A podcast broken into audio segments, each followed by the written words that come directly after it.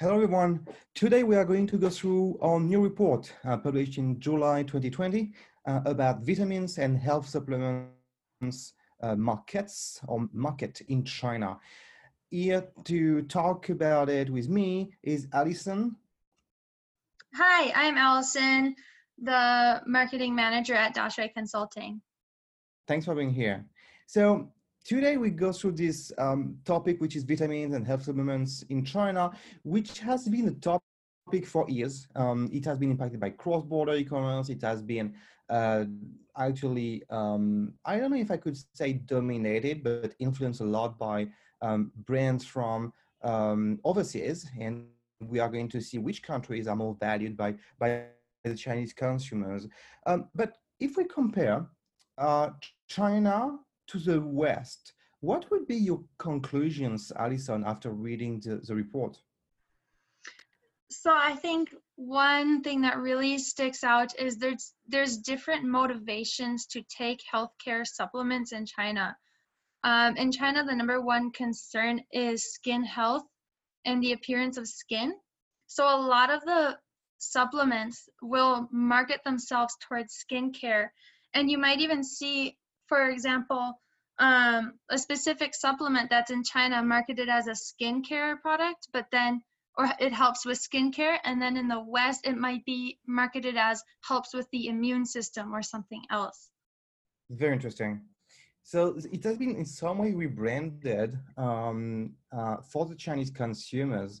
And um, I think in the report we mentioned that there were some uh, so fake statements. Do you feel that the fact that the same vitamins would be branded for skin instead of immune system in other countries would be considered as a fake um, um, statement, or is it just different properties which are um, um, communicated on? What what what what's um what's your reaction when you read report?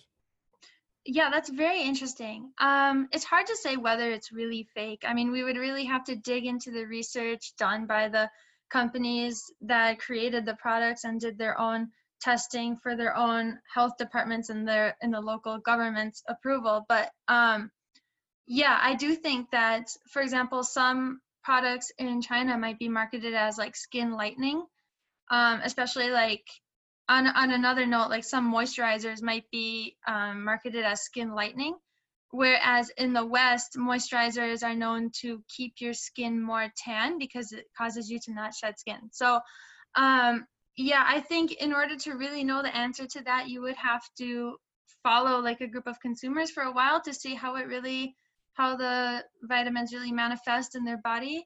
There, to a certain extent, there's obviously going to be uh, an amount of you know the, the mental factor or the placebo effect like if you believe yeah. a certain vitamin is going to make your skin look healthier or it's going to improve your immune system you might look in the mirror and say wow my skin is glowing today when in reality you know you don't really know if it's improved that much and um, in the topics you wanted to mention too uh, when we compare china to the west is about um, the level of consumption and the room for growth, which seems to be still steep in China? Yeah, so currently China's vitamin market has about a 10% year on year growth rate. Now, this is about the same growth rate as the US in the 70s. But in the US in the 70s, a lot of these products were still developing and a lot of them would have very negative side effects. And so obviously this would hinder the market growth. But right now, um, a lot of these products they have already been perfected over over a couple decades now, and so there's a lot of room for them to really be successful and grow very quickly. However, that being said, uh, China's market size is still quite a bit smaller. Um, if I look at the number, sorry, I have to look at the number real quick. But mm-hmm. um, China's market size. Mm-hmm. Yeah, the numbers you came up with um, when we talked about it is that uh, it, it, was a per capita uh, spending. Yes. And uh, China was still standing at eighteen dollars USD, right? Where the US yeah, is like one the annual consumption, yeah, is only eighteen dollars USD per person, whereas in the US it's like around um 400 or was it 140?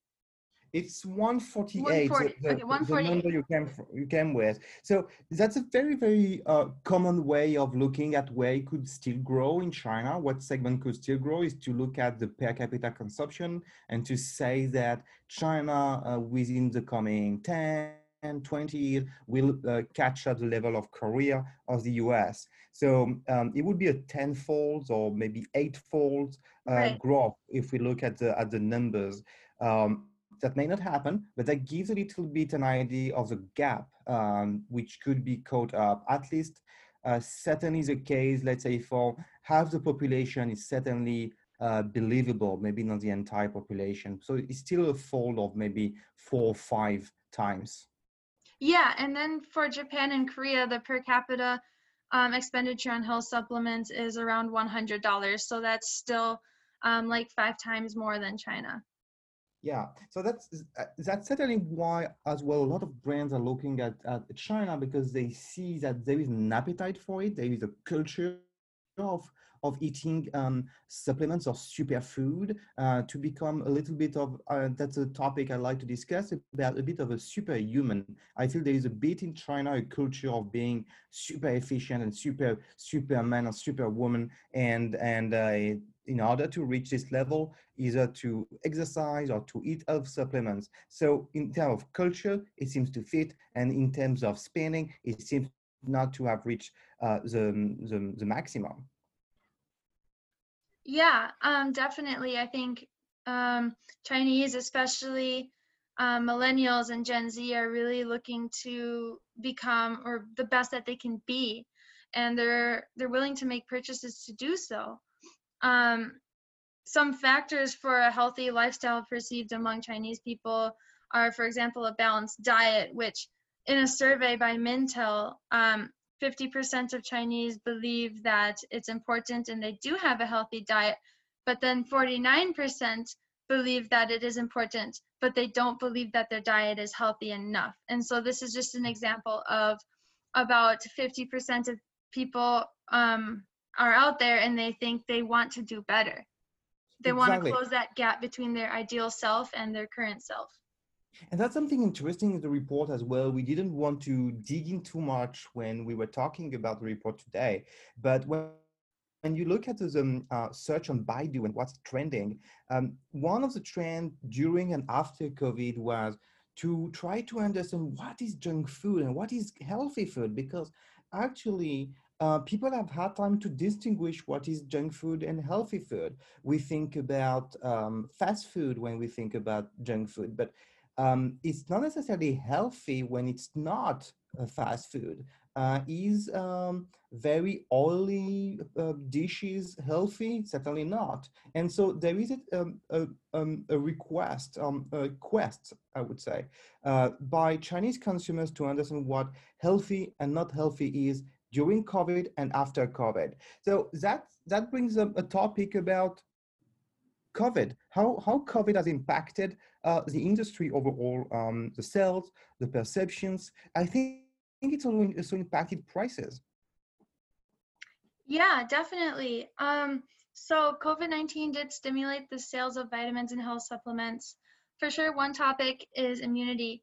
And based on the results from Goo- from Baidu searches, you can see that the search for how to improve immunity has skyrocketed um, around the time that Wuhan uh, was closed down. So, and then that results in people trying to optimize their health. And so, vitamins, um, they had some big online deals. Um, so, during February, March, and April, some top brands like By-Health and Swisse were already up in sales by around 40 to 60% from the year before. And of course, a lot of this is because people were in general shopping online more. And so, because this is measuring online sales, that can um, explain some of these numbers. But there was a lot of price dropping from February, March, April to try and encourage these consumers to hop online and buy their products. Yeah. um, true that we need to remember that the shops closed, so the online sales may have cannibalized uh, the, the offline sales. So all in all, uh, the market may not have grown as, as much as 40, 60% and during and after COVID.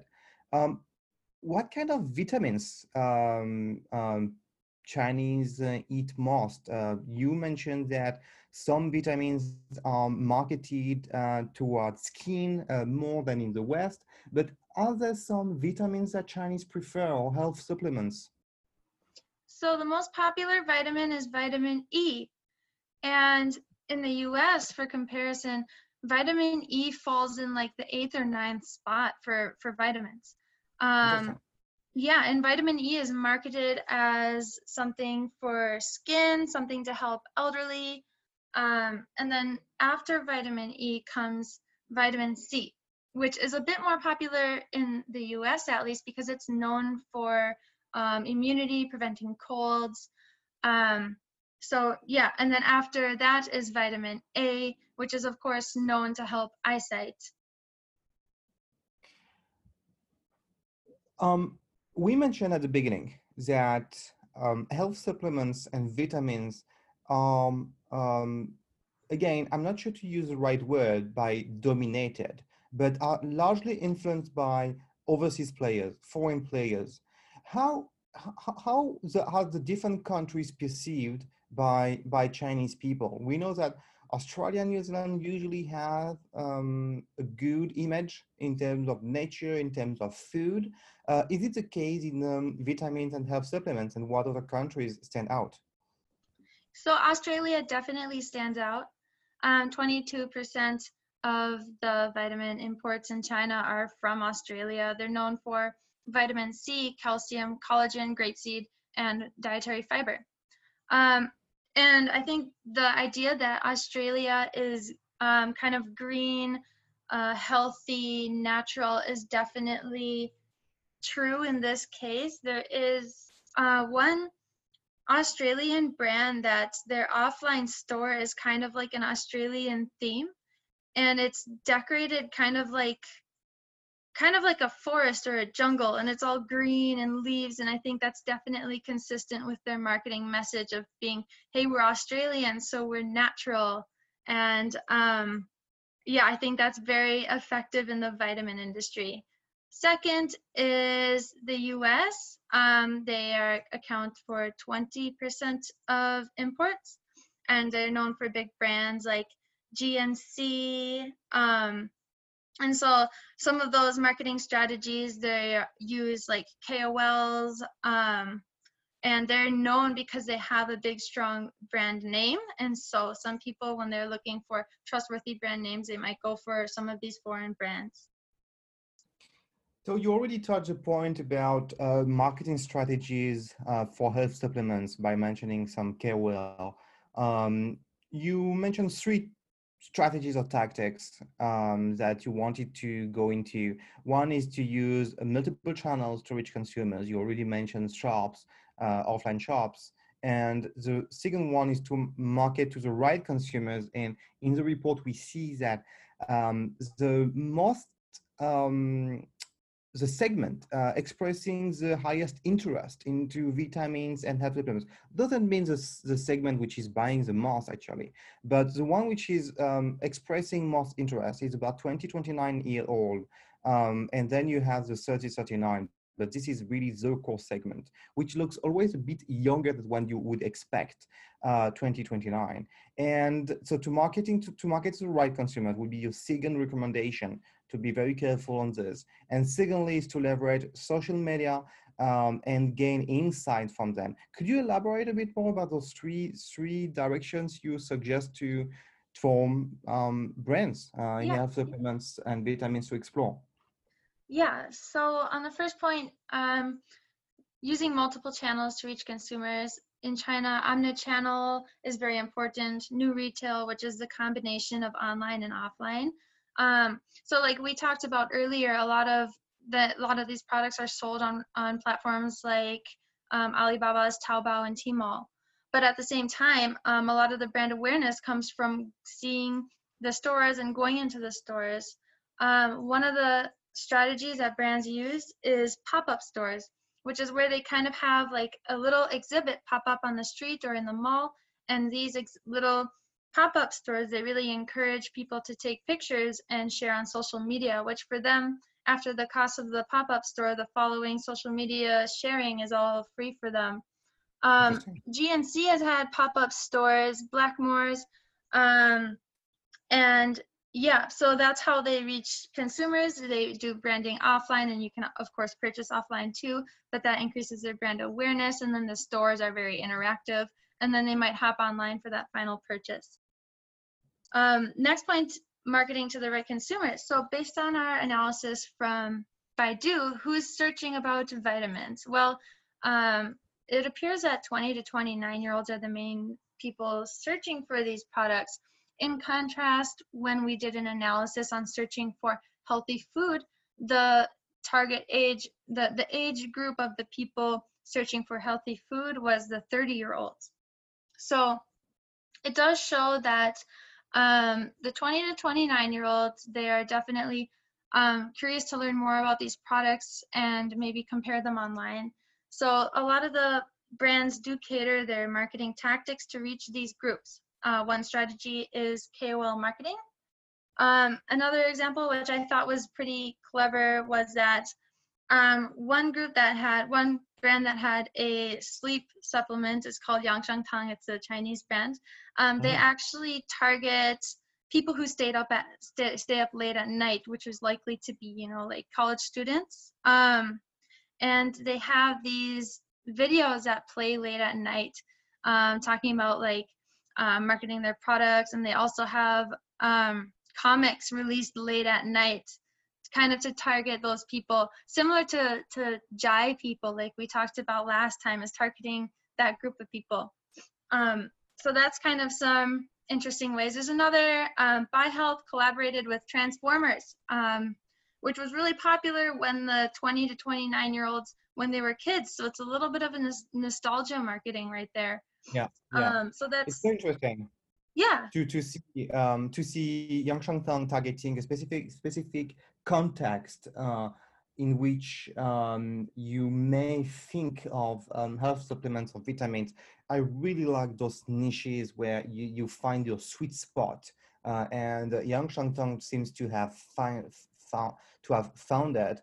Uh, and but By-Health, um, working with collaborating with transformers I um, I have been always um, since I'm in China um, surprised how Transformers have been popular in China um, and competing with uh, Disney. Um, I don't know if it's part of Disney, but I don't think so, right? Uh, I don't know. I was never a fan of it.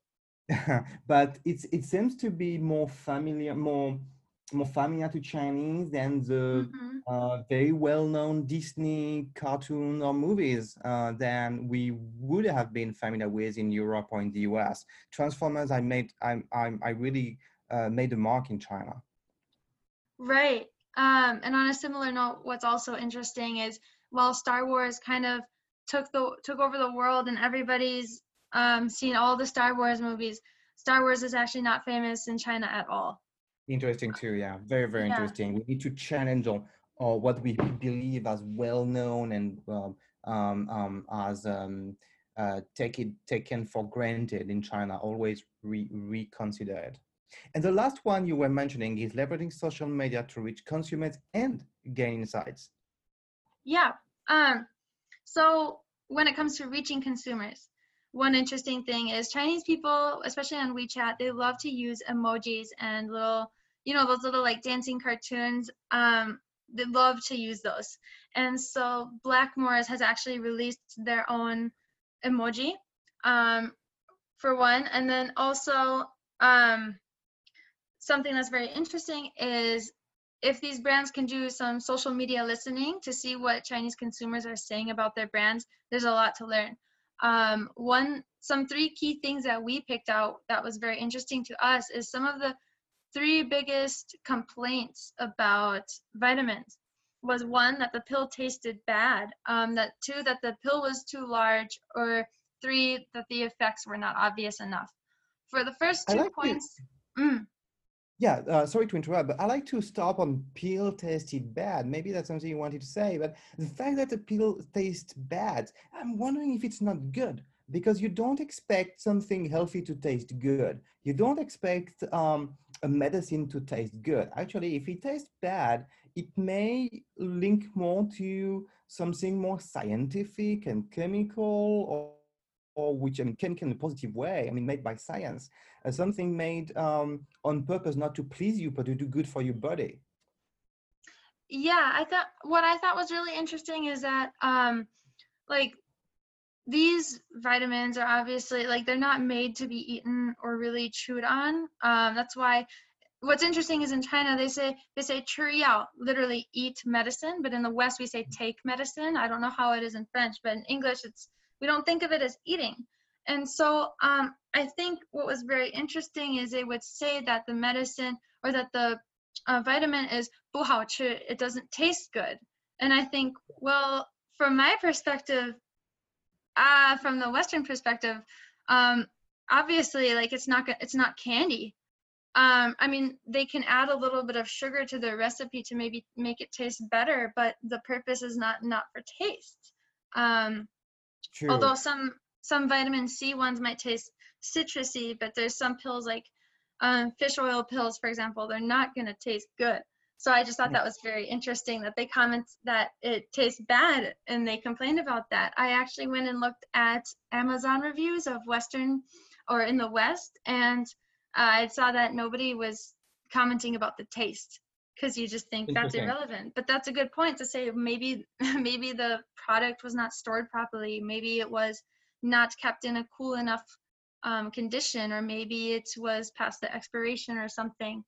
Um, yeah, and then a It's- second it's point was that the Mhm. how um, semantics and I would even say semiotics uh, could influence also the comments from from consumers because of the, the expression to eat um, uh, medicine. In French, we say the same in the US to take medicine instead of taking, uh, which certainly would imply different thinking and relationship with with um, with food and with medicine uh, and to associate food and medicine because you eat medicine. That's a very interesting point. And the last thing you wanted to mention is about healthy lifestyle, right? Yeah, so we were curious to look at how do Chinese define a healthy lifestyle? Um, obviously, that can be something can be perceived as you know, differently across cultures. Um, what we found was very interesting is that among Chinese people, nutritious food is definitely the most important factor in their um, the first choice they make to improve health condition. After that is um, trying to make better life choices like sleeping more or um, or maybe even Chinese using tri- Chinese traditional medicine. And then health supplements comes next. But what I thought was interesting is sports and fitness um, came last.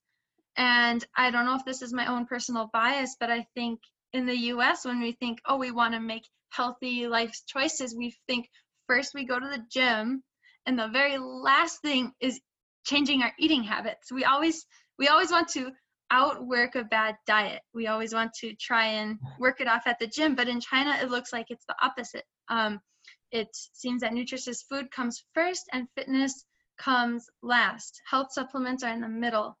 Um, but like you mentioned with the yeah with, with the language um especially with the the word for taking health supplements being to eat i wouldn't be surprised if that's more closely related with the perception of nutritious food.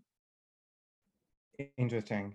Um, also in China, um, I'm I my experience is that um, there is this uh, tendency to think about a miracle solution like uh, when you get you don't feel good or you have a cold you would drink hot water and yeah. to and yeah. then you have this uh, one solution fits all uh, i feel with vitamins and with health supplements you have this a bit relationship also like a miracle solution to whatever problem you have uh, except that you may have one specific vitamin health supplement to solve your right. Uh, specific problem instead of one solution fitting all another thing I like, I, I liked in the report and found very inspiring, interesting, and something certainly to look at more deeply in the future is about how to market uh, vitamins and health supplements. And it seems that the packaging is very important. Uh, it seems also that when you want to um, connect with uh, the Gen Z, you may um, uh, think also about Buddhist healthcare.